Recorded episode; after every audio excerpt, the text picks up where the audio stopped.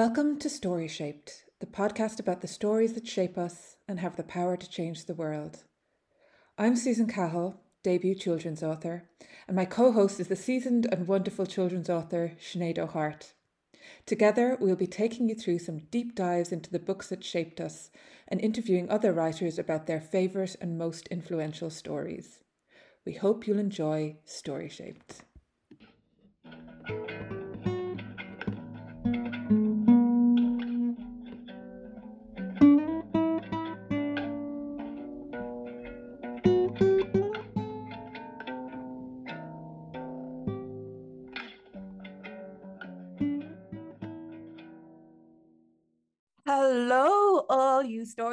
People. Today we have a really exciting special episode um, in which we're we're turning the tables on one of our lovely hosts. So in this episode, I'm going to interview the lovely Sinead.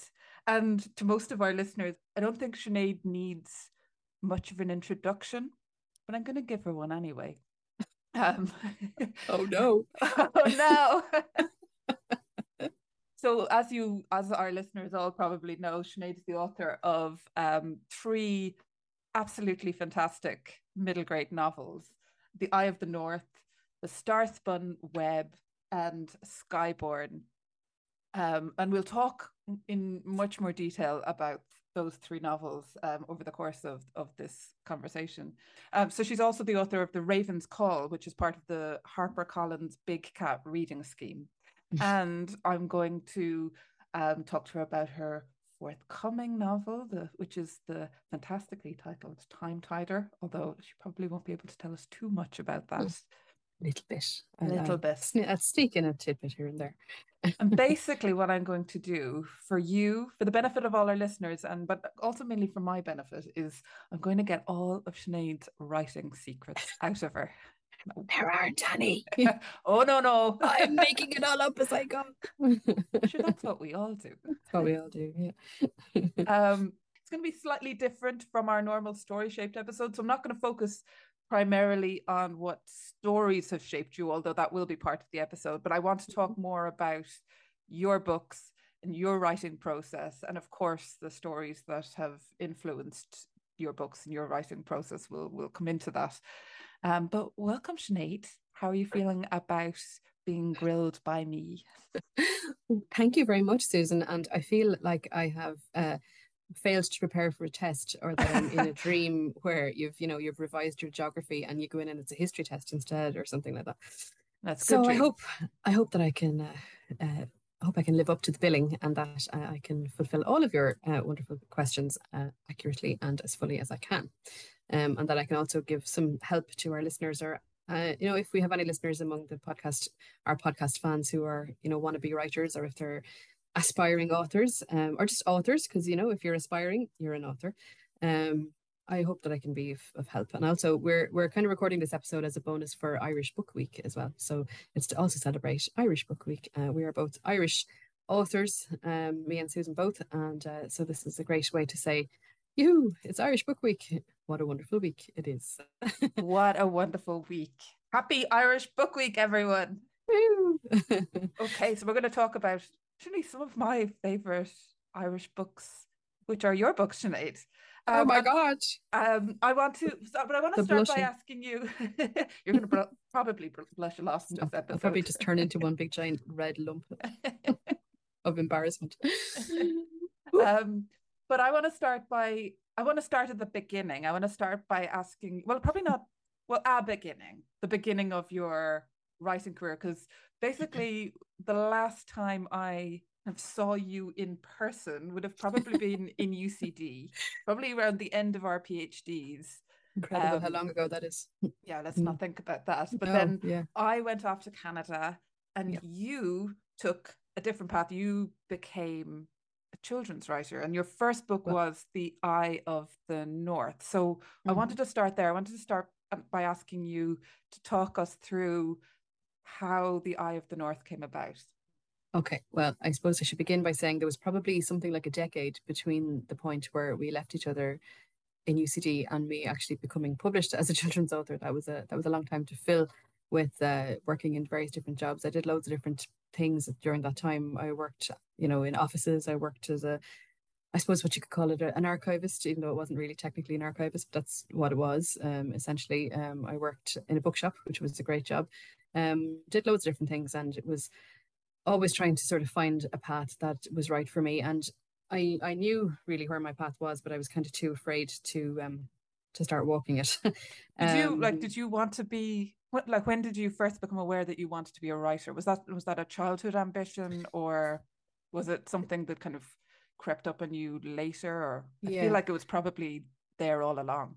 Yeah, well, what was what was there all along for me was um, uh, the desire to have a creative life. When I was about, mm. I suppose, nine or 10, which is like a pivotal age, you know, for most people, um, 10, 9, 10, 11, you know, when you're kind of forming your ideas about yourself and who you are and, and what you want, I guess. Um, I wanted, I knew something in my head one day, I woke up and said, I, I want a creative life, but I didn't know what exactly uh, I meant by that. Um, I was also, I loved art and I still, I still love art and I love to, I love to draw. Um, and I kind of thought maybe I'll become an artist. Um, I also love music. I love to sing, and I played a few instruments at the time. And I said maybe I'll become a musician. Um, but uh, but really, my top my top love was and had always been stories um, and and books and writing. Um, but like a lot of us, you know, when we're when you're young, you don't you don't see writing books as something you can do. You don't see author yeah. as a job that you can do. Um, I think we were speaking about this on the podcast recently um, with with a guest as well. It was like um, authors are, are people who are either dead or famous or American or British or, or whatever. So when you're when you're a little girl growing up in a working class family in a small town in Wexford in the 80s, you don't think of yourself as being a person who could ever possibly potentially write a story that anybody else would want to read or that it would ever be a potential job for you. Um, and also I'm from a I'm very proudly from a family of of you know working class people who who um most of my family I was the first person in my family to go to university. I did have a cousin before me who went to who went to a college to do a, a third level sort of a, a, qualification as well. But I was the first university graduate in the family. My brother followed in my footsteps then, and we've both become. Um, he he went on to do graduate study as well.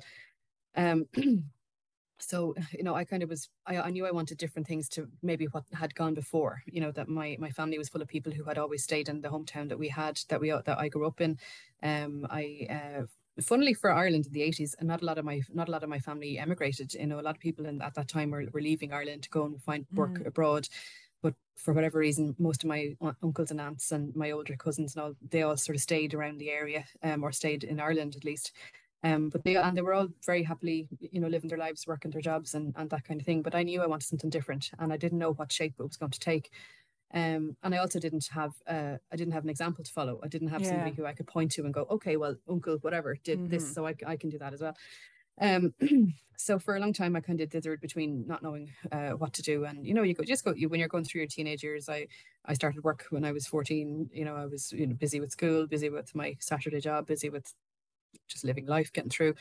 Um, and over time, I kind of realized that while I was good at singing and music, and while I was good at drawing, I wasn't as good at them as I. I the passion for stories was stronger. You know. Uh, did you um, did you write when you were young, or did you tell stories? Was that was that some because i know you know a lot of writers say oh i always like i was writing from when i could pick up a pen. Uh, only only to myself i mean the first thing i remember writing um, was uh, when i was when i was seven uh, which again was another pivotal age for me because I, I, met a lot of really important books at that age seven seven eight.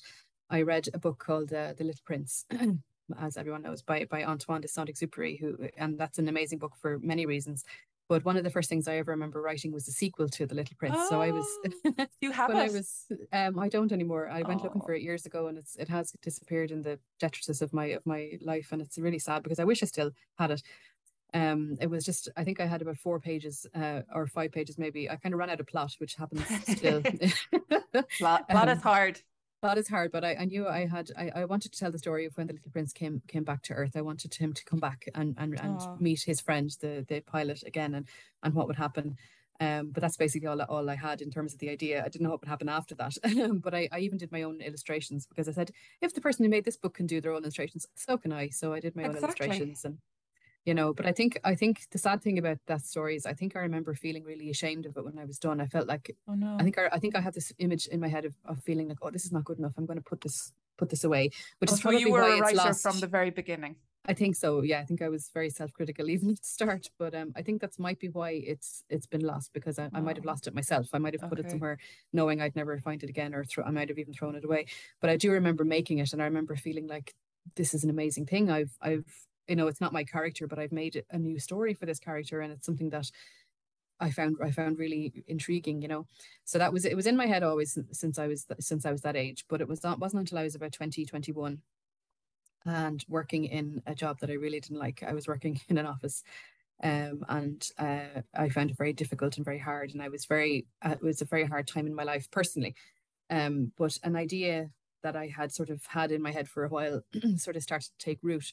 Um, and it became eventually it became the Eye of the North, you know, something like 17 or 18 years later um, when the book was published. But in its very first sort of in the very first seeds of that idea, it was very different. This the character was older. Um, her name mm-hmm. her name was Emma rather than Emmeline, um, and she was I think she was sixteen. And I guess I guess what I was trying to do was write a YA novel because that was kind of what I thought of being, as that's what I thought I was going to to write. You know, I, I thought it was going to be that's that's that was that was the genre or the age group I was going to fit into. But it was only after kind of trying to write it and trying to sort of get through it that I realized, no, actually, this is not a YA idea. It's a it's it's going to be a children's book and i was just it was like a relief came over me because i loved children's books um but I it took a long time for me to sort of think of this as being a, a viable or as as being a respectable or as being a sort of a, a realistic thing for for me to to want to do um i also wrote another story at the same time i kind of had this idea of a it, was it was basically a pastiche of everything I loved in stories. So there was bits of Lord of the Rings in it. There was bits of Anne of Green Gables in it. There was bits of uh, oh, Enid wow. in it.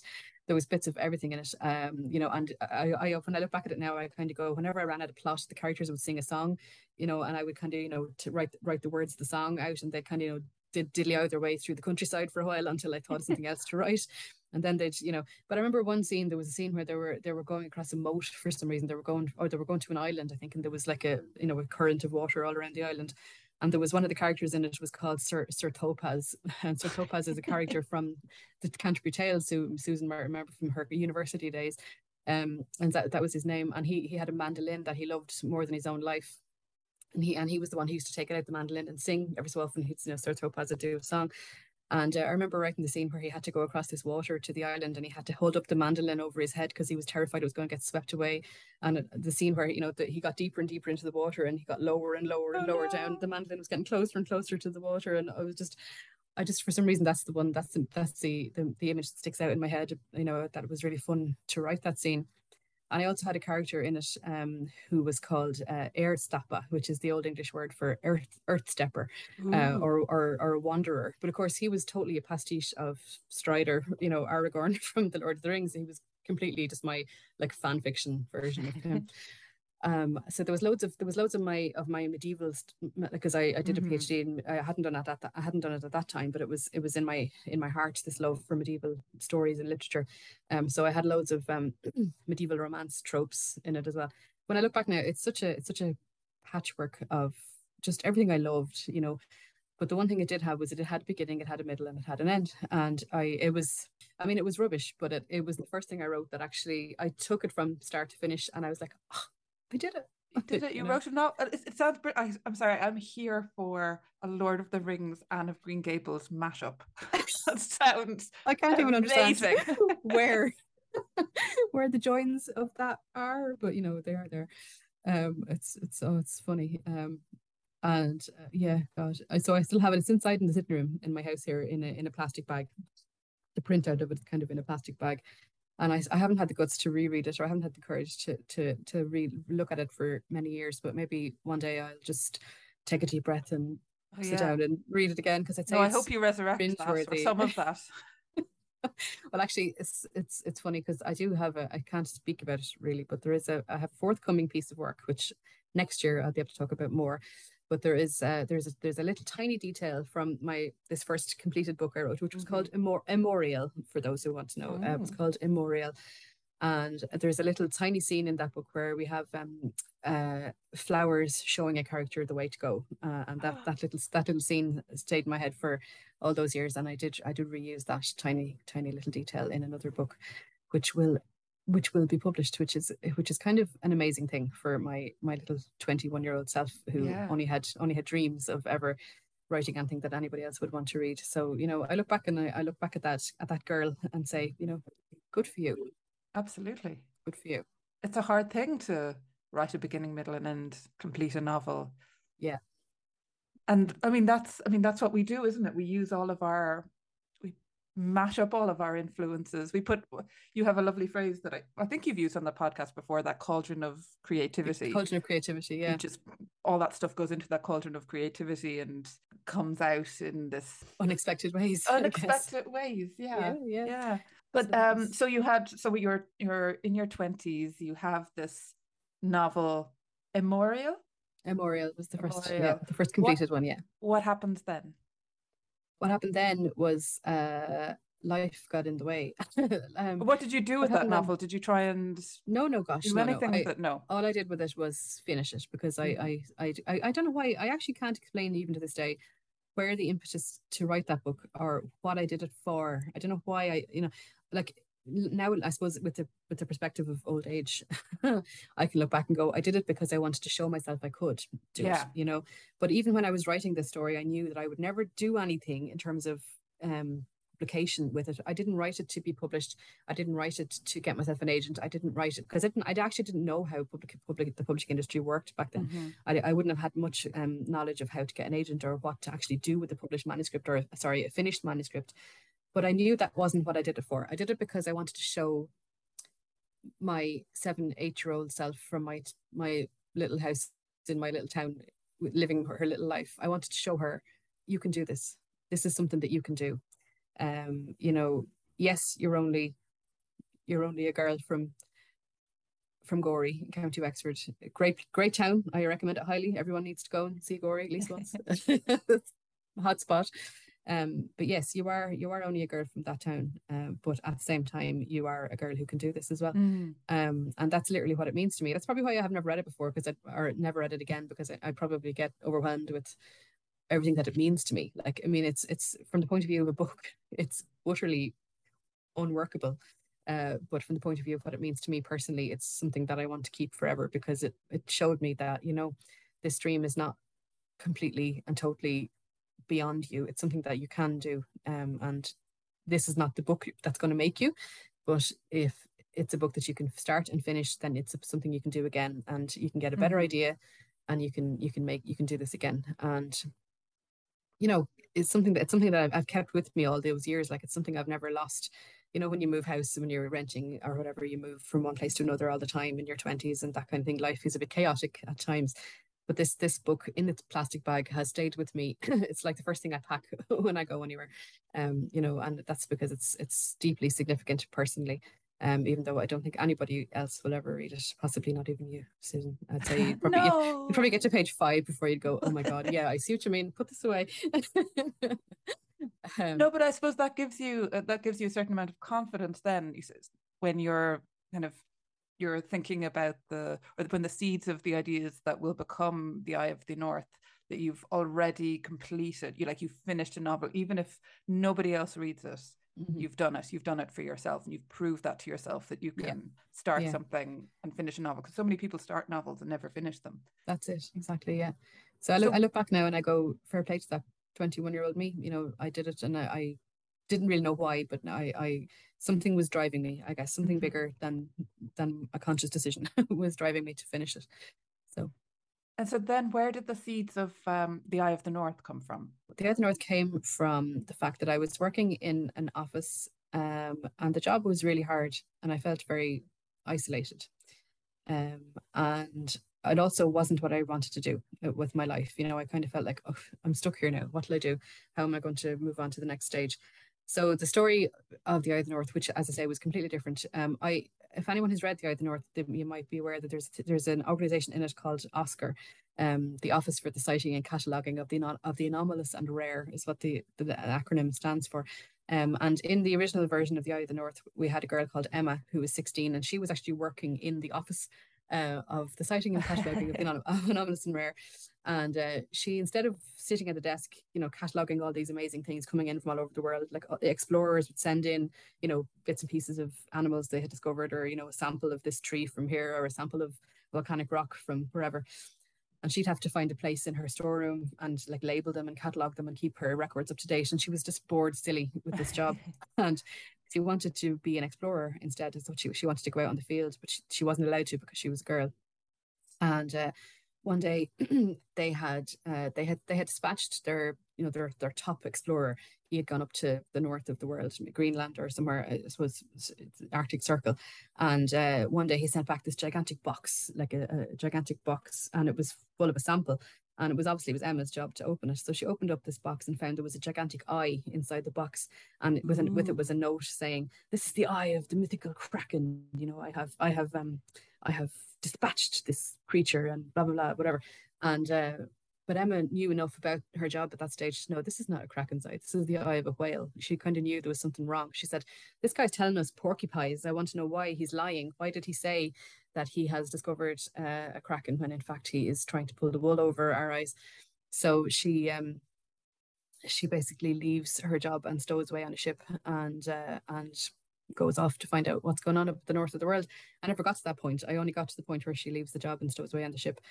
Um, and on the board on the ship, um, as in the plan I originally had for that story, she she meets a boy or you know, like a teenage boy. He would have been at then who was working on the ship. He was working in the kitchens, and he didn't have a name and he called himself Daor, which is the old English word for animal. Uh, Daor, it means oh. beast, you know.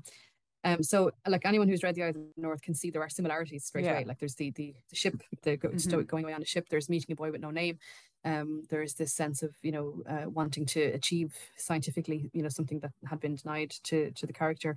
Um, there's the importance of the eye. Uh, there's the presence of the kraken. Um, um, but like nearly everything else in that story has has changed or ha- or evolved. Or you know, when I when I aged the character down from sixteen to maybe eleven or twelve, um, things just kind of seemed to click more okay into place.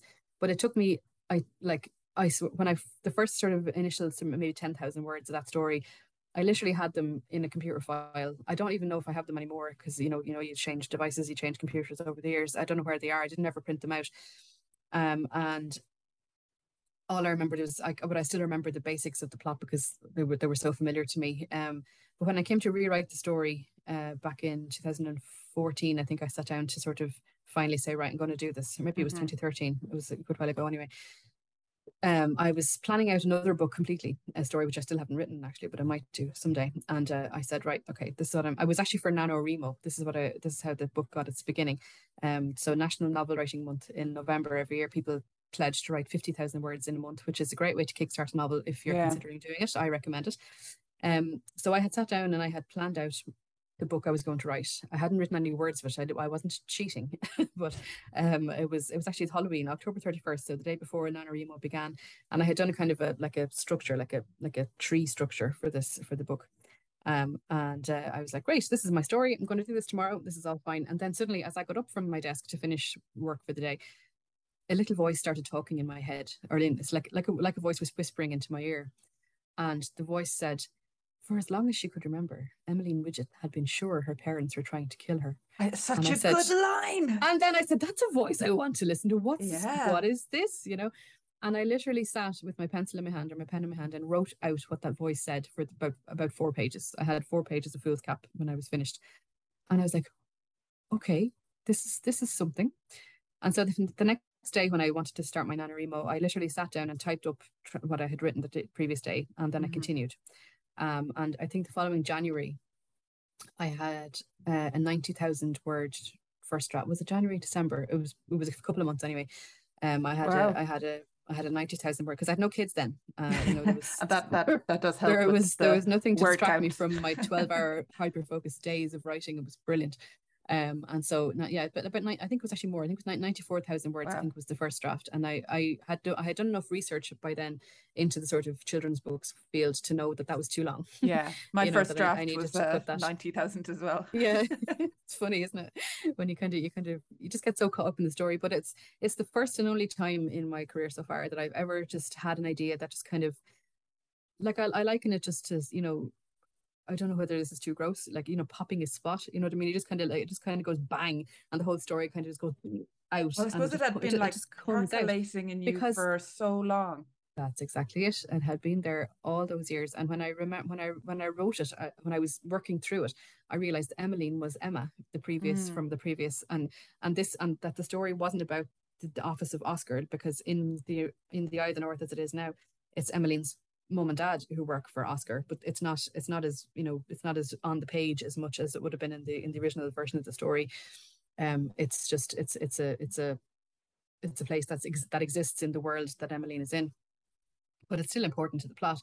Um, but when I realized that uh, that this had been there all these years from, so I think it was it must have been like 15, 16 years, you know, that I had just kind of been sitting sitting in my brain, uh, waiting for its moment, and then out it, out it came, and um, and that was that was it was amazing um, to to finally get it out. But the, but it is funny. I look back. There was a couple of scenes in the Eye of the North that I I didn't know how they were going to end until I wrote them.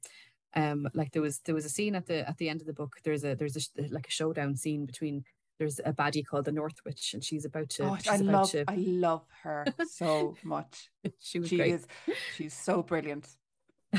Thank you. Um, there's a scene where she has she has taken uh, one of the adult characters hostage. So she has Sasha in her arms, or it, kind of, she has kind of taken her over her body basically, and Sasha is suspended over over over a pool where the kraken is about to rise. And we have uh, Edgar, another adult character, you know, getting his gun out, and then Emmeline and Thing are Emmeline and Thing, the boy, uh, her friend, are trying to sort of see what are we going to do, and everyone. It's like I, it's like I stopped at that at that tableau of all the characters around this pool in Greenland, and I'm like, don't know what's going to happen now. No idea. And I sat down the next day and literally just wrote the end of the scene, and it was like, there you go. That's what that what was that's what that was what was going to happen. But it was it was an incredibly um I can't you I don't know whether euphoric is the right word. It was the most unusual writing experience I've ever had, and I it's probably nothing. It's probably not one I'm ever going to have again. Um, it, I think writing the Eye of the North was like a unique moment in my creative life. That this uh, this book just wanted to be told, and it, mm. and and I I was the right I suppose vessel or whatever to tell it. But it's it's not because it's not that it came to me from anybody like it didn't come to me from outer space or whatever it, it is it came from my own my own it came from your whole life yeah. but it came from yeah it came from everything that i had loved it came from everything i had poured into myself from my earliest childhood it came from every dream and every ambition I'd ever had. It came from every storytelling urge I'd ever felt. Mm. Um, and it just happened at the right moment that I had the time and space, which is a huge privilege. Um, yeah. You know, and it's not something everybody gets afforded. Uh, I had the time, I had the space, I had the support around me to sit down and actually let it out. And hence, we have a book that I'm still very proud of um, you know, there's obviously, as I think one of our previous guests said, you know, I think it was Elizabeth Murray who said, you know, when you look back at your first book, you, there are things you would change, you know, but at the same time, it is it is the first book that you've written, um, and you know, it's it's it's a moment of, I did this. Yeah, this, this is something I made it made you, you know? an author as well. Yeah, like exactly. You birthed a book, but the book birthed you as exactly. Well, that's a, that's author. a great way of putting it. Yeah, wow, exactly. I have this. I love this this uh, phrase. I, I I say it to people all the time. Is you know. Uh, we we create stories but they create us as well mm. stories create us as much as we create them you know and and that's absolutely true of me and the eye of the north anyway so, I mean, I look back now and I go, yeah, I would tighten this scene here, or I would change that bit there, or I would maybe change the wording in this sentence here. But overall, um, I'm really proud of the Eye of the North, and uh, it came from a very deep and personal place, um, and it means a lot to me, and I'm very proud to see it on shelves. And, I think yeah. it's perfect. It is well, such well, a brilliant novel. I remember reading it for the first time, just being like, "Wow, wow, I know her. I know that writer. I'm just feeling so proud of you. Oh, thank you. and I like. I also want. I want to ask you about um, the setting, the North, because I just, mm-hmm. I love. There's something about stories set in the North that are just so magical. So, at what point did you know that it was going to be a novel that was going to take us to the like frozen, cold, magical North? And uh, what does what does the North mean to you? Isn't it funny? Because it's the same with me. I've always had a fascination with with the north um polar regions. Um mm. i think i said to you uh, possibly in one of our first episodes that you know from from my earliest childhood like i was fascinated by reading stories of polar explorers um, and um, just just imagining how it would feel to be, you know, in a frozen landscape or to be on, on a dog sled or to be sort of, you know, trying to find ways to get food or trying to hunt penguins or whatever it might be that you had to do. Um, and those those stories of survival and and and bravery and whatever oh just they just grabbed my imagination as a kid. Um you know i suppose because like like a lot of people who grew up to be authors like a lot of people in general i loved reading stories but i also love I, I loved reading facts. I loved reading encyclopedias. We had encyclopedias at home I was the kind of kid who'd read the dictionary for fun, you know, because that was nothing better than, than finding out what, what, words mean and how they are connected to each other. I mean, that's but a good, like, that's good training for a writer, really. Absolutely, yes, and a medievalist also because we mm. do a mm. lot of word, you know, work on etymology and where words come from. Um, but it's uh, it's it's just something that I was fascinated by. Like you know, nowadays you can go into a Wikipedia hole. You know, you, you know, it's easy to get get into research holes when you have the internet to rely on. But back in the dim dark 80s when all we had was books, you know, it was a bit more difficult. But still I managed, you know, to to sort of get stuck into reading and reading and reading about the same thing. You know, like so I'd I'd start with one one account of of a, a polar exploration and then I'd kind of go on to another one and I'd go on to another one and until I just felt like I was living in, you know, Greenland. Um, so yeah, I've never been to the the Arctic region. It's something I'd love to do. It's on my bucket list. Uh, and the older I get, the the more I have to sort of really get moving on that. it's, it's one of my ambitions to see the the Northern Lights. Oh um, yeah, I'd love to do that. You know, it's it's one thing I've never done, but it's I like it's just a, a lifelong fascination with me. Um, and like I suppose from the beginnings of this story, from this the very start of this of the story seed, you know, when we had Emma working in the offices of Oscar, it was always somebody sent back something from from the north, the frozen north. I don't think it was necessarily Greenland. I think it was actually Svalbard that I had planned okay. originally to set it in because I think um I had seen something or read something about that region, and I, I think it was I think it was Svalbard was where I had decided to, to set it, but that didn't it didn't uh, that didn't make it into the original. Uh, I went for Greenland in in, in the end, um, and probably for no other reason other than the fact I'm fascinated by Greenland, and I think it's a great place, and I'd love to see it someday. There's probably no deeper reason than that. but yeah, so I mean, to me, the North is magic. To me, the North frozen regions of the world are just I, I hate to say it's the landscape of my soul because it might make me seem very kind of you know cold and remote and frozen but like it's just the majesty and the expanse and the the, the, the clarity and the freedom and the the beauty of it I suppose mm. it, oh, has always way of putting spoken it. to me the clarity yeah. and the expanse I love that yeah and I was hoping to try and get that across. I mean, somebody, I don't know who it was now, somebody read The Eye of the North and got in touch with me to say that. Um, he said, I think it was a man, he said to me, Have you ever, have you, when, when did you go to Greenland? I'm like, I've never been. He's like, Oh my God, well, I was there last year and you've got it down to a T. And I'm like, Well, that's great because all I'm going on is, you know, YouTube and um, books, you know. So it's nice to know I did manage to capture some of the spirit of the region in, in this in this reader's opinion anyway so and I'm also thinking about I'm thinking about Emmeline, but I'm also thinking about Emma in her office trying to like being really bored by her job and mm-hmm. Sinéad in her office being really bored by her job and little Sinéad and Gorey like want that there's this drive to go beyond your circumstances and maybe the north that kind of expansive spacious clarity of the north speaks to something in that desire to go beyond that's absolutely it. Yeah, there you go. So you can tell you can tell you're a trained academic, Susan. This, the precision of your analysis is spot on again there. That's yeah, that's probably what it is. It never occurred to me in that precise way, but I'd say that's probably it. Yeah, you know, going to, you know, looking to it as, as the extent of what's possible, maybe, or this is where I want to go because this is as far as you can go. Yeah, you know, yeah. the, the idea, you know, ultima thule, that idea, you know, back to my medieval studies again, you know, the the the part the place on the map where you can't go any further than this. This is the mm-hmm. most northerly that you can go. Um, yeah, and kind of the most blank. It's almost like a blank page, like well. a blank page. Yeah, Tab- tabula rasa. Well, I mean, mm. except for the fact that there are people who've lived there for thousands of years, and yeah, yeah. it's not a it's not a blank page from that point of view. Um, you know, I also one of the things I was concerned with in the Eye of the North actually was was being respectful to mm. Indigenous people. You know, yeah. and I, I I very much hope I I did um did manage to achieve that because to me the character of of Igimak, the I, the, I, the, again, the, Inuit hunter, I love him. Great and, character. Yeah, he was always somebody I, I wanted him to be a hero of the piece. You know, I wanted him to be somebody who was really important to the overall plot of the story, um, but also just a bit of gentle kind of I suppose comic relief in one sense, but also a bit of a bit of gentle support for for the character of Thing, who has been very much on his own, um, and who has felt felt abandoned and felt um, alone.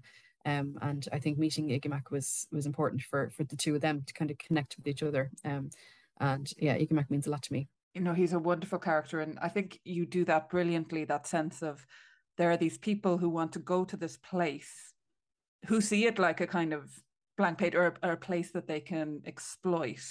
But mm. there is this whole history, and there's people who live there, and people who rely on on this landscape. And um, I think you you bring that that those issues of environmentalism mm-hmm. and um, of greed and corruption and trying to exploit other people's landscape. You do that brilliantly.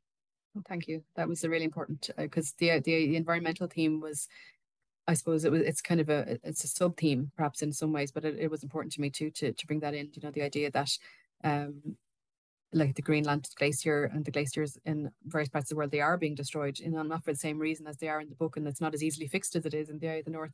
But yeah, so the I mean the environmental theme for me is important as well. It's not um I don't I don't handle it with as much deft skill as some someone like Nicola Penfold, for instance, whose whose books are all about ecology and, and human interplay with ecology. But it is something that personally uh, uh sort of concerns me and I'd love to make that a bigger theme in some of my future work as well.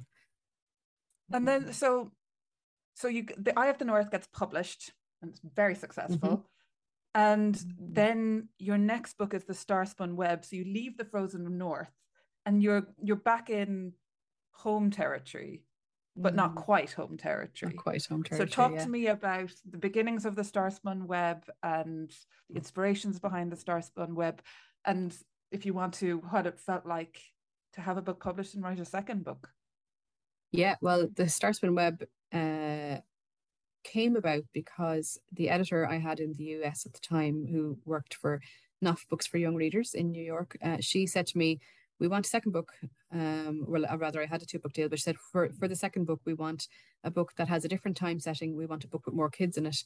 And uh, we want either a sports team or a school or something like that um, she wanted a book, I think, that was a lot of books these days. Um, you, you see it, it's kind of a very common trope now in middle grade books is the idea of a, of a school where kids are competing against each other and they are all competing with the same prize, mm. um, you know, that kind of thing. And I, I actually don't really jive with that sort of yeah. that kind of trope. Uh, I, they're not stories that I normally enjoy reading, you know, even though some of them are really skillfully done. Um, and it wasn't one I wanted to write either. But when she said to me, we are looking for a different time period, um, I suggested, I said to her, well, how about the 1940s? And she said, okay. Uh, she said, the war. And I'm like, okay. Um, I said, but how about maybe not uh, the war in a, in a, in a setting that we would be used to seeing it. So not a US setting, not a European setting, and not a UK setting. How about we go for Ireland? Um, and she's like, okay, because like most people, she doesn't know a whole lot about, or didn't know a whole lot about Ireland uh, and its role, which you know it did have a role um, in the Second World War. Um, but basically, as soon as as soon as I had the setting, I said, right, okay, 1940s, and I said Dublin, 1940s Dublin. Um, as soon as I had that setting in my head, the story just kind of came to me. Now I had to, I had already had a book in my in my head, and I forget now what it was called. It did have a name, and I forget what it was. But um, it it had a character called Tess with yeah. a pet tarantula called Violet. Um, it also had a boy called Wilf, who was uh, who was a delivery boy who used to come to like Tess and her uncle Herbert lived in a big house, and Herbert was a was an inventor. Um, and Wilf was a delivery boy who used to come every Tuesday with you know bits and pieces for Herbert from all over the world or bits of you know tools or whatever he needed. And uh, he and he and Tess weren't really friends; they kind of annoyed each other. and uh, there was a good bit of banter and, and fun between them. Um, and then Herbert uh, goes missing and he sends Tess uh, he sends Tess a parcel with something really mysterious in it. Um, or rather Wilf delivers it to the house and Tess realizes it's a warning so she has to get out um, and I forget then where the plot was going to go but like that was basically that was the pit, the second book I pitched them and they're like it's a bit too similar to the Eye of the North which they, which they said we do like certain aspects of it including um, the characters. The characters are great. Mm. and I said okay. Um, but as soon as as soon as Melanie, the editor in, in Knopf, gave me this the idea to to or gave me the I suppose the parameters, you know, we want more kids, we want a school, we want um or you know some kind of a place where there are more kids, more kid characters, um, and we want um uh you know we wanted to keep the, the character of Tess and whatever. I just kind of thought of the story for the for the Starspun Web, and I remember emailing my agent Polly and saying, does this sound familiar to you? This this story that I've just outlined in this email, does it sound like an episode of Doctor Who or a book that you've read? Because it just seemed to make sense to me. Like it's when I, as soon as I had the as soon as I had the setting and the character of Tess and her pet tarantula and um and um uh the, you know the idea that it was going to be in Dublin, it just the story that I wanted to tell sort of unfolded. Um, and Polly said, "No, it doesn't sound familiar to me. Just write, and we'll see. We'll see where you go." And it wasn't the same experience as the Eye of the North because it hadn't been a story that had been percolating in my brain for 20 years. So it didn't come out in such a big splodge. it was mm-hmm. much more, much more hard work. Um, it took a lot of drafting, um, I think, and because it was so, it was such a tight deadline too. Um, I had only, I think, 13 or 14 months between the publication of or between the between the hand in rather of the Eye of the North manuscript, final manuscript, and the publication of the Starspun Web. Oh wow! And I think the book was written in. I think I had did three or four drafts, like full drafts from from page one, you know, in that time. And also I had a small a small child then, so I look back now and I go I, I go I don't know how I managed to do all that, but I did. Um, and it was just I suppose the, again, like the Eye of the North, the one thing that my books all have in common, I always say to kids in school visits too, is that they all feature things that I loved or was fascinated by when I was a kid. And the things that turned up in the uh, in the Starspun web would include the the Tunguska event in uh, mm-hmm. uh, in Russia in 1908, which I had been fascinated by all my was life. That from an encyclopedia came across well? it from an yeah. encyclopedia as well.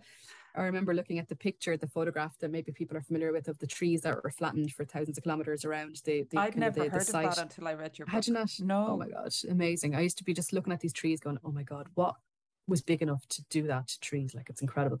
So, and I used to read, you know, accounts of it. There was a book I had that had, an, had a first-hand account from somebody living in St. Petersburg, I think it was, who talked about the, the color of the sky changed and the, the the flash of light and the sound of it and the fact that buildings, you know, the windows just shattered in buildings, you know, and it just sounded like the most incredible thing to witness and to live through and to think that it happened in, you know, I suppose not not so much living memory, but you know, not beyond far beyond living memory.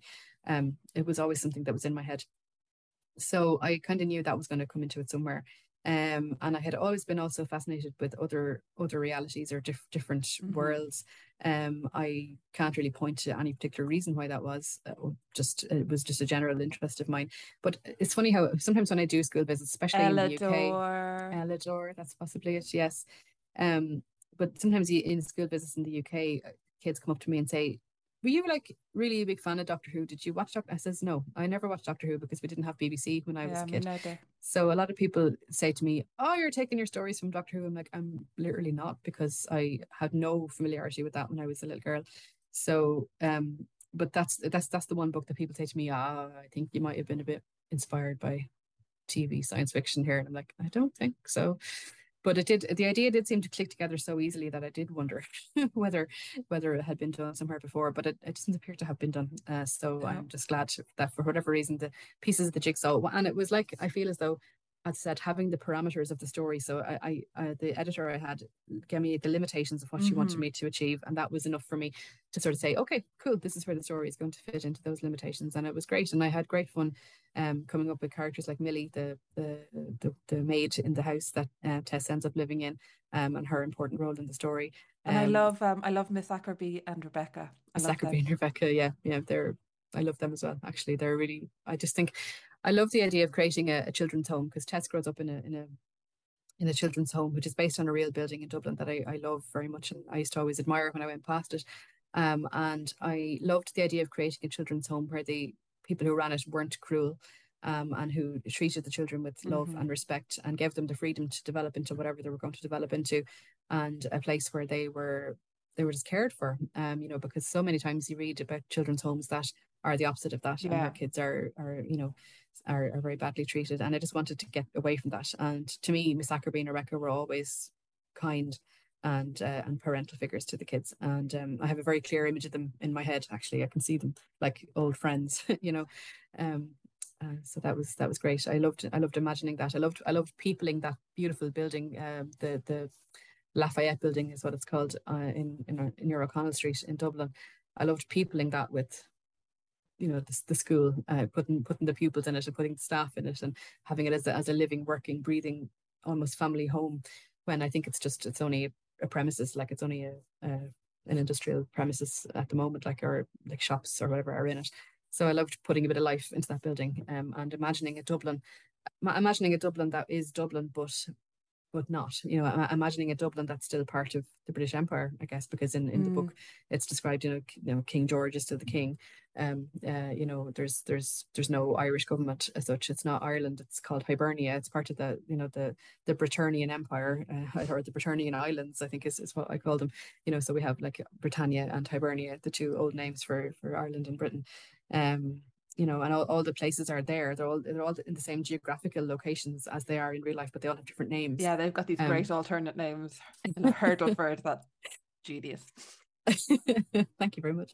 Because Hurdleford is because, as Susan probably knows, that the the the uh, the uh, the, the Irish name for for Dublin is is, is Baile Átha which translates into the town of the hurdled ford. Um, and that's why I called Dublin Hurdleford in Starspun Web. So all the names are, they do have a relevance. They do have a reason why they're all called the different names I give them. Um, so that was fun. That was fun to come up with all these different names, either because of the Irish uh, names that they have, or for for you know, there's there's a place uh, as well. I, I, talk about a, a, a Shelmalier Shelmalier's Quay, and that's only because Shelmalier is, is uh, uh has Wexford resonances, so that was mm-hmm. personal mm-hmm. for me.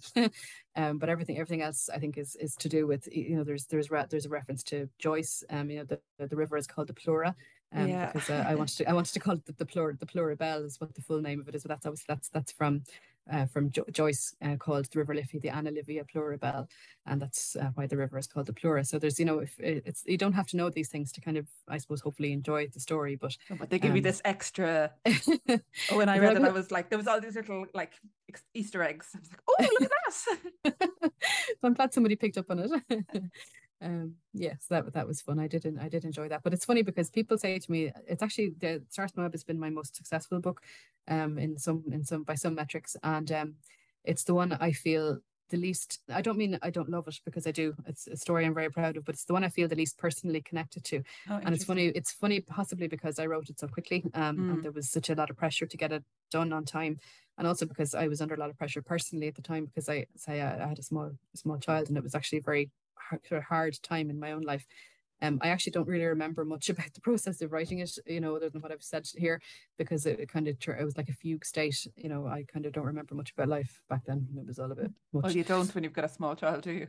Yes, exactly. Um, so it's it is funny to me that it's the one that I I I feel as though I could have done a better job of and and no. sometimes people say to me when they when they say they enjoyed it I get embarrassed because I'm like oh god you know it's the one that I feel as though I really made a mess of um, Absolutely not. But, well, thank you very much. I'm glad you um, enjoyed it. So, but and then, and then the characters from the Eye of the North started to call you back. this is funny because there was a day on Twitter, myself and the wonderful, amazing Vashti Hardy, who I hope we will have on the pod at some stage. Uh, she and I were having this Twitter discussion about how fun it would be to write a prequel to our existing books. So she was we were just we were just talking, we were just having fun. Um, she was saying she'd love to write a story about the the pair the parents of her Brightstorm twins, Arthur and Maudie. And I said, wouldn't that be amazing? I'd love to write a prequel to to the Eye of the North. I'd love to write the story of you know Emmeline's parents, uh, Martin and Louise, or Martin and Eloise Widget, uh, and tell me tell about where they came from. And I the next day, then I got an email from the editor I had at the time at Little Tiger who said, you know that prequel idea you were talking about on Twitter, do you really want to do that? And I'm like, um, okay. I was only sort of, you know, messing. But she said, well, I think we should do it be a prequel to the Eye of the North, and I think it should not be um, Emmeline's parents' story, but I think it should be the story of your character of Thing. I'm so and glad said, she suggested oh that because I love Thing so much. I was so yeah. glad when I heard that I was going to find out more about Thing's backstory and Skyborn. It's just like everything I imagined it would be and more and it's set in a circus. Yeah. Why circus? Why a circus? For the very simple reason that when I was writing The Eye of the North, I gave Thing a bit of a sketchy backstory, and I just did said, you "Yeah, know, you grew up in a circus." Did you know um, that? Before, did you know Thing's backstory when you were writing Eye of the North? Uh, I'd like to pretend that I had this wonderfully overarching artistic vision, and that it was because it fits. Planned. It fits so perfectly but no, it was purely just I thought when think you see Thing is one of these characters that came to me as though he were fully formed. Like he uh, like I feel as though I could literally walk up to Thing and shake his hand and go, "Hey, there you are. You know, you're you're as fully fleshed to me as any of my family because I cannot tell you where Thing came from. Um, Thing because I said like at the beginning when we were talking about the idea of Emma Marvel and how she met a boy called Daor on the boat, like literally, um, he was just somebody who was there to fill a purpose. You know, I didn't know anything about Daor. I didn't know why he he was called Daor. I didn't know why he had no name. But when it came to write Thing, Thing literally came out of my head onto the page, and he didn't. He basically he basically didn't change from, you know, he his dialogue, um, his descriptions, mostly everything about him, stayed more or less the same through I, I think it was like 14 edits on the Eye of the North between me editing myself and my agent editing with me to get a publisher and then the publisher editing it. I think there was 14 drafts altogether. Um, and Thing was the one character like like like the North Star or like a pin in the paper that never moved. He he was he was just always there. Um, and I just feel as though um, uh, I, I wish I had had a reason for giving him the backstory I did, but just when he came to me, um, I knew he had had a, an abusive early life. I knew he had had um, a childhood where he wasn't loved, where he hadn't been nurtured, where he had been uh, neglected, where he had been abandoned, um, because that was the trauma that he carried with mm. him. Um, and just for whatever reason, he because also he he was he is a character that has great acrobatic ability naturally, and it comes into it comes in handy when you know in the Eye of the North he uses it to to help Emmeline. Um, and I knew there was a reason why he had that. So when it came to writing the scenes where he remembers or he kind of sort of deals with the trauma he's been carrying, and a circus setting seemed like a natural thing. It seemed like a natural thing that he had been born in a circus, that he had been an acrobatic child, that he had been trained, uh, that he had been abandoned um, by the circus, by his his his family, um, and that he had been living on his own ever since. And actually, when when Katie um, said to me, "We we need to write this story," I said, "Oh my God, that's amazing because I actually I would love to delve into this and see exactly where did the thing come from. Um, and so when it came to kind of fleshing that out, um, the circus setting came to me really naturally because I love the circus and it was a place where my my parents every year um, Fossett Circus came to Gorey, uh, and uh, my my parents made a point of bringing my brother and me every single year when they came, and it's they're still some of the vis- most visceral, most powerful, most you know emotional memories of my my childhood the magic the spectacle the scenery the smells the sounds the sights the the, the heat under the tent all these things are so so real to me still um, and also the, the, the I suppose the beautiful fact that it was a family memory that my parents were with yeah. us. That you know, it was just a, just beautiful. It means so much to me. Um, and but it was, it's not that I, I, didn't read circus stories. It's not. It's not. It's it's funny. It's it's. All right, because I was going to ask of, you that because I read like Noel Streatfeild circus stories and you know, Blyton yeah. circus stories and. It's funny, yeah, because it's it normally when I write a book or when I have a book that means you know when there's something in a book that's a really emotional memory for me. It usually is because I read it in a book or because it's it's a book that I loved. But this is an, an actual lived memory of mine. Um, you know that's how much I love the circus because we we were there. You know that it's it's because we we went to the circus as, as kids um, and so I was so happy to get back into that and to kind of immerse myself in my memories of of being at the circus and and how much it meant and trying to convey the magic of that. Um, and it was great to go back to Thing because I, I just love him. I love him like he was my own kid. I love him like he was my own brother, whatever. You know, I, I love him like he was part of my family because he just seems to me like a like a wonderful person, like a wonderful character. And I knew there was a reason why Th- like Thing is very loving. He's very loyal mm. and he's very brave. And I knew there was a reason why he had all these qualities and why all these traits. You know, he's a child that's been abandoned, a child that's been hurt, a child that's been abused and neglected, but also he was a child who also knew what it, what it felt like to be loved. Um, and even though I knew he'd forgotten, he had forgotten the person or he'd forgotten the people who had loved him. I knew he his his heart remembered how it felt to be loved. Yeah. His heart remembered how it felt to have a family, to have to have friends. So I knew when I was going to write him in this in the circus that he had his abusive stepfather. He turned into a stepfather rather than a father. Uh, that was an editorial decision made by by the team at Little Tiger.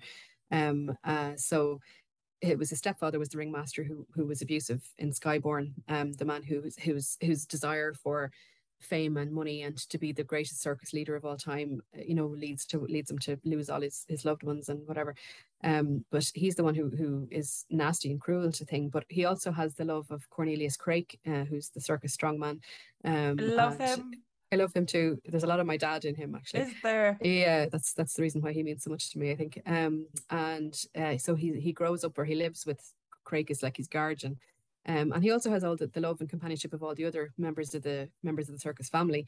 Um, and also he has uh, he, the memories of his mother who has who who died when he was three, but he remembers her.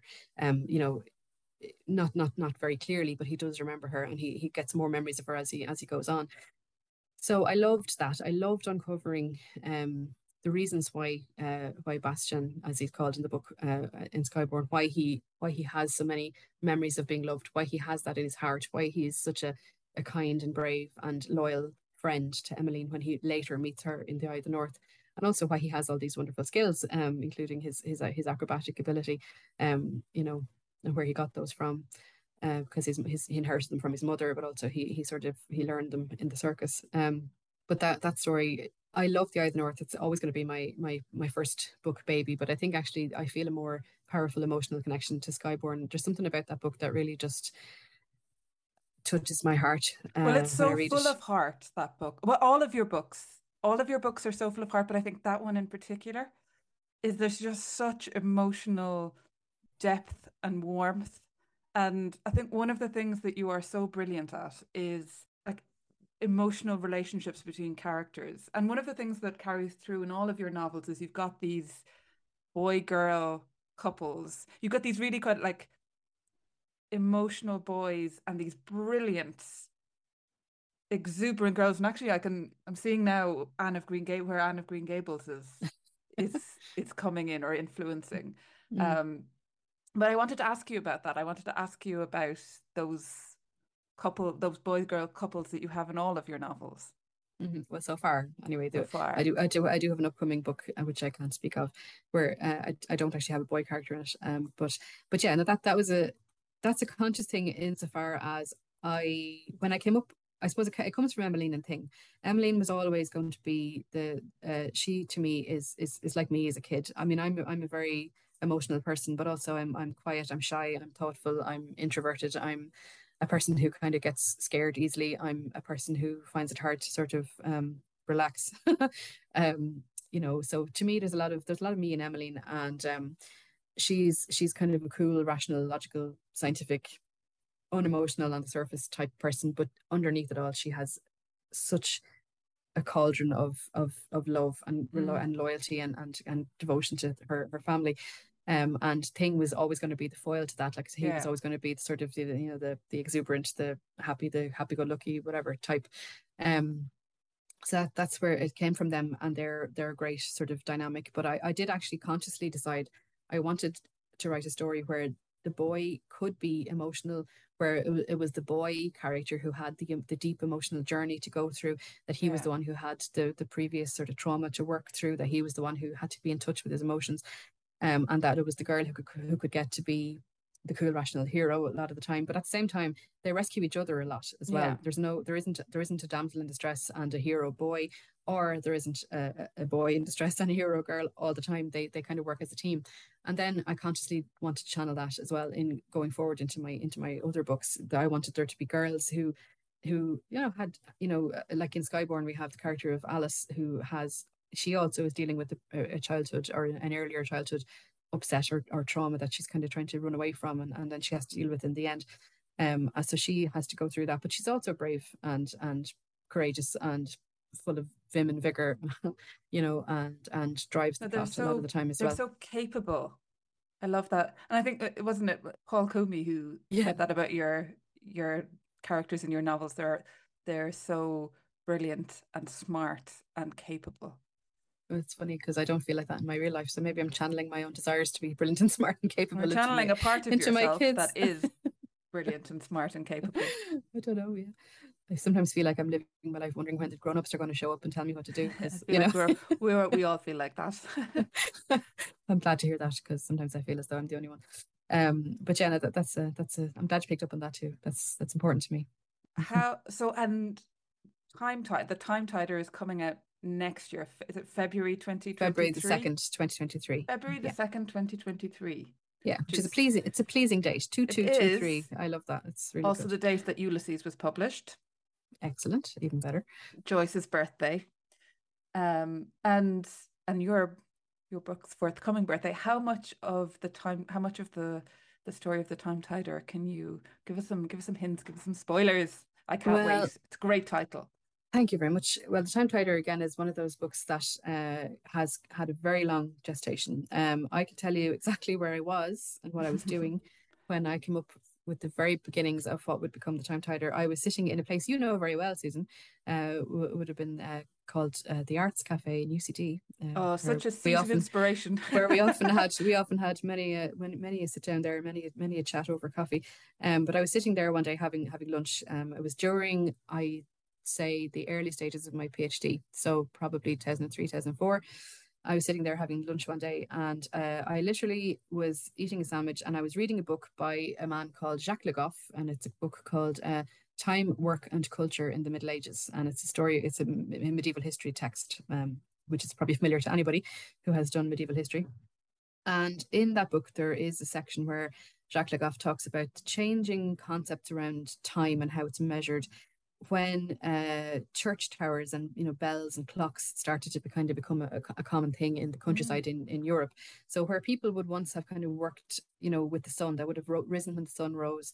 They would have worked as long as they had light. They would have gone home and when the, when it got dark, they would have eaten when they got hungry.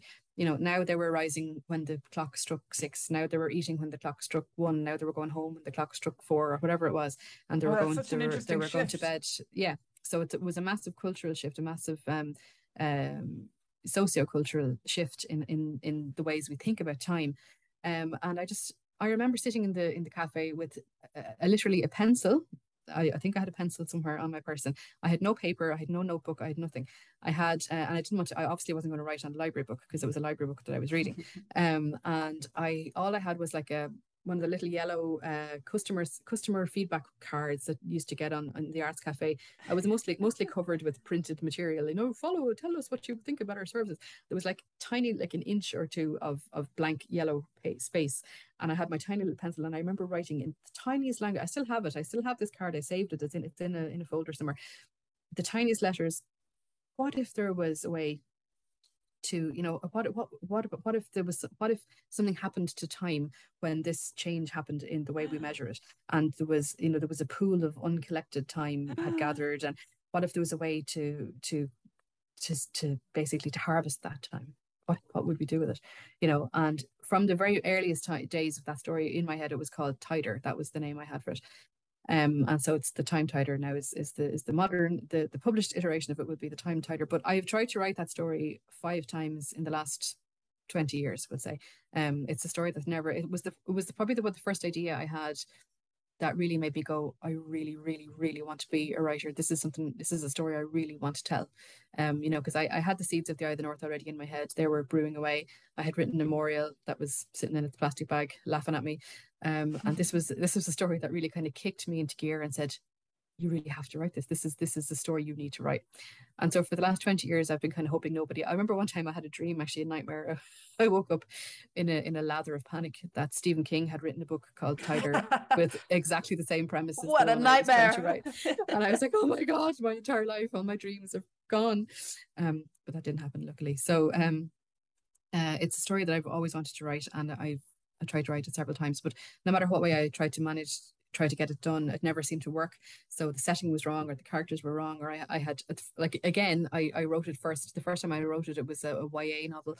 Um and you know the the character um had all these you know twistings and turnings of a love life and you know nas- nascent feelings for a boy blah blah blah. And i was like why am i writing this? Because i don't read I, I have no time whatsoever for romance novels. I it's I just can't do it.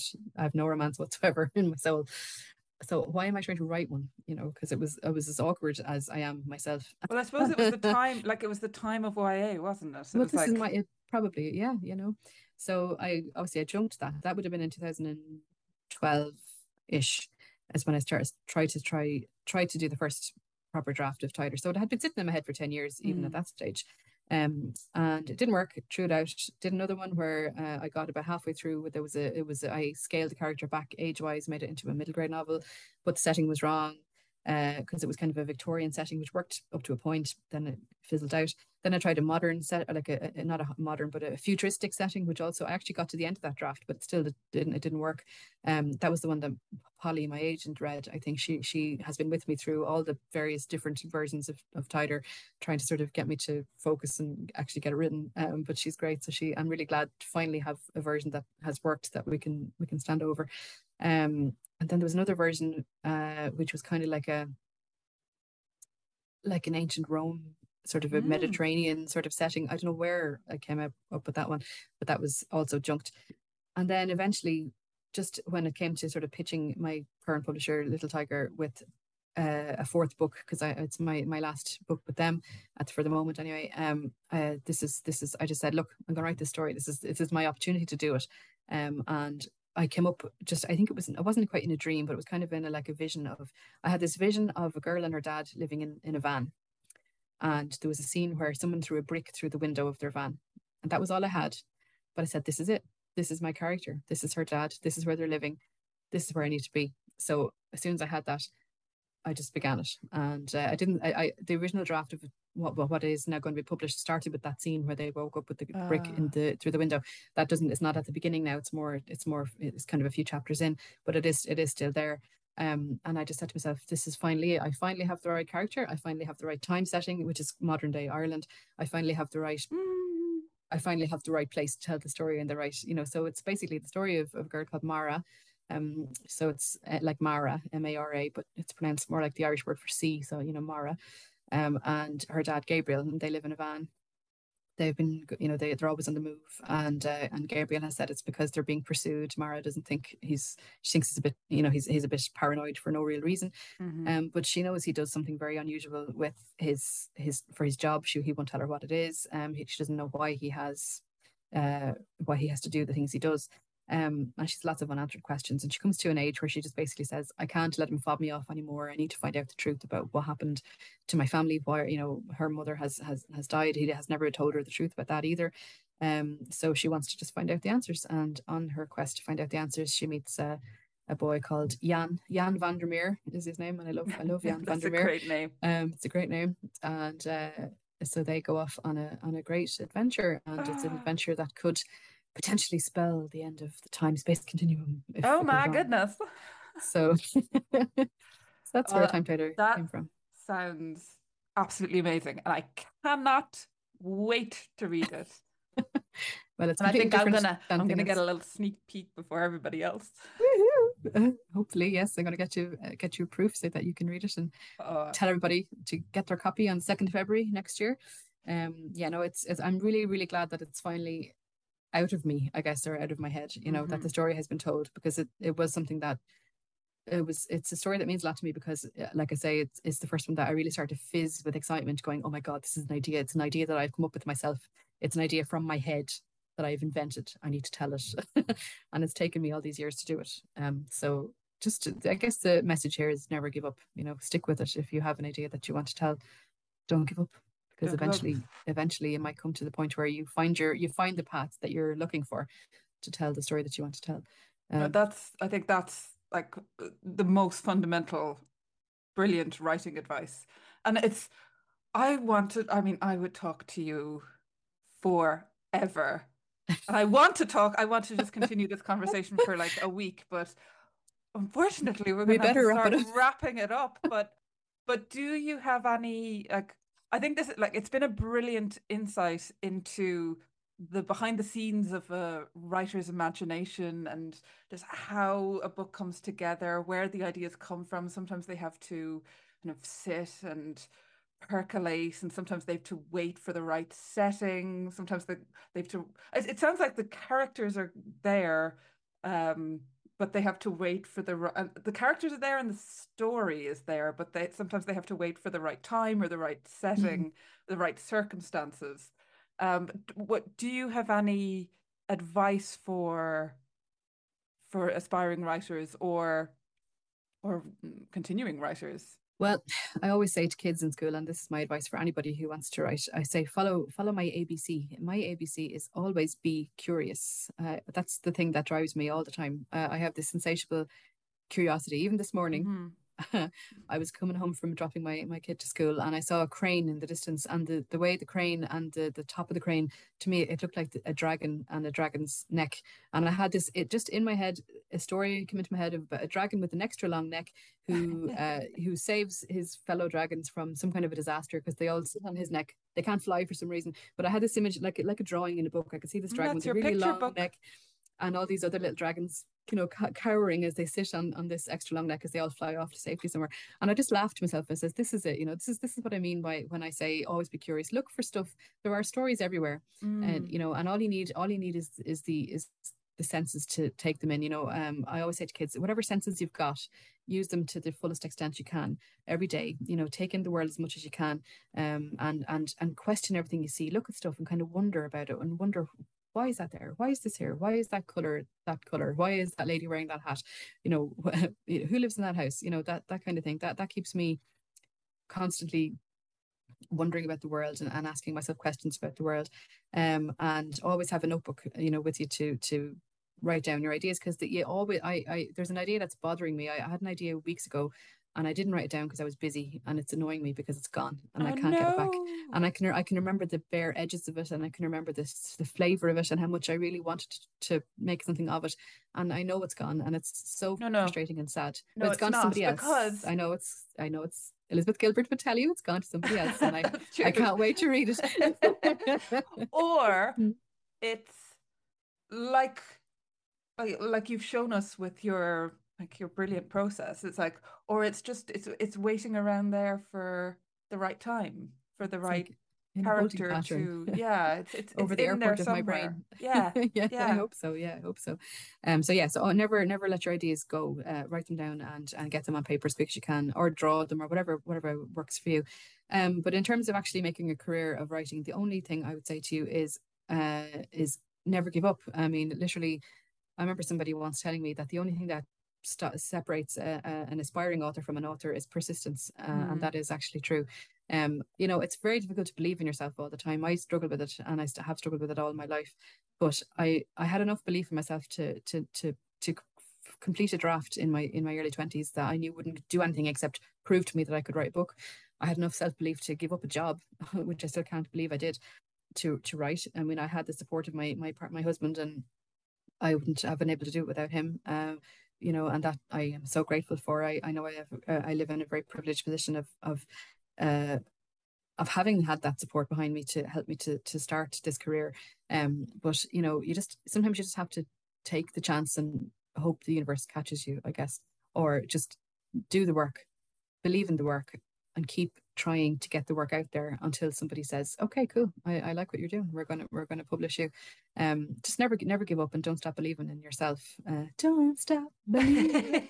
um, Now, what I'm take, I think what I'm taking away is like this image I have from uh, this conversation is just like be have this kind of openness to story, and when you come across story, grab it and do not let go until exactly. it's Yes. expressed itself. Be be a sponge for stories because Mhm. they are everywhere, and all you need to do is soak them up. You know, they are. It's true. Um, Oh, so- I have loved talking to you about all of your brilliant novels and about your process and about the way that you just like the brilliant way that you see stories in the world all around you all the time. Um, I think it's you've given some amazing advice. I always be curious, never give up. I think let's tattoo these yeah, on our knuckles. on our like knuckles. yeah. Oh, instead of love instead it. of love hate, we'll have a we'll have a you know always believe in yourself. always be curious and never give up. Yeah.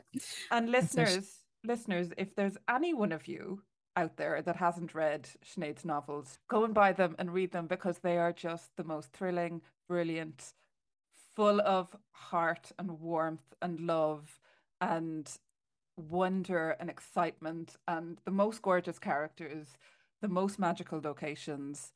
Um, and you'll fall in love with Sinéad's world and Sinéad's brain in the way Oh, that I have. So, Sinéad, thank you for talking You're to very me welcome. And about your quickly- story shapes. Briefly before we go, as it's Irish Book Week and as you're an Irish author too, I have to do a big big chat about Susan. Uh, Susan has her book coming out next year, um, The World Between the Rain, and I've had a preview. I've had a sneak peek of that too. And uh, Susan's book is absolutely exquisite and marvelous, and I cannot wait until everybody can fall in love with it as much as I have. It's amazing. So it's coming next autumn from Everything with Words. Uh, and I can't wait till Susan has her book on shelf beside mine. I just, it's going to be great. Yeah, I can't um, quite believe it. It's a privilege to have spoken to you today. And it's a privilege just to know you, Susan Cahill. oh, we're going to end in this love fest. You're awesome. I love you, Sinéad. but anyway, before we get too gushy, let's just uh, let's call it a day. Um, thanks so much for this wonderful chat. And happy Irish Book Week, everybody. Uh, go happy and read an Irish, Irish person. Go and read an Irish book this week uh, whether it's a book in Irish, whether it's a book by an Irish person, whether it's a book by uh, published by an Irish press, whatever it is, go and do something Irish this week and tell them tell them we sent you. And uh, we'll catch you again soon for another uh, episode of Story Shaped Podcast. So, slán before. Slán. You've been listening to Story Shaped with Susan Cahill and Sinéad O'Hart. Follow us on Twitter at Story Shaped Pod and don't forget to subscribe on the streaming service of your choice so that you never miss an episode.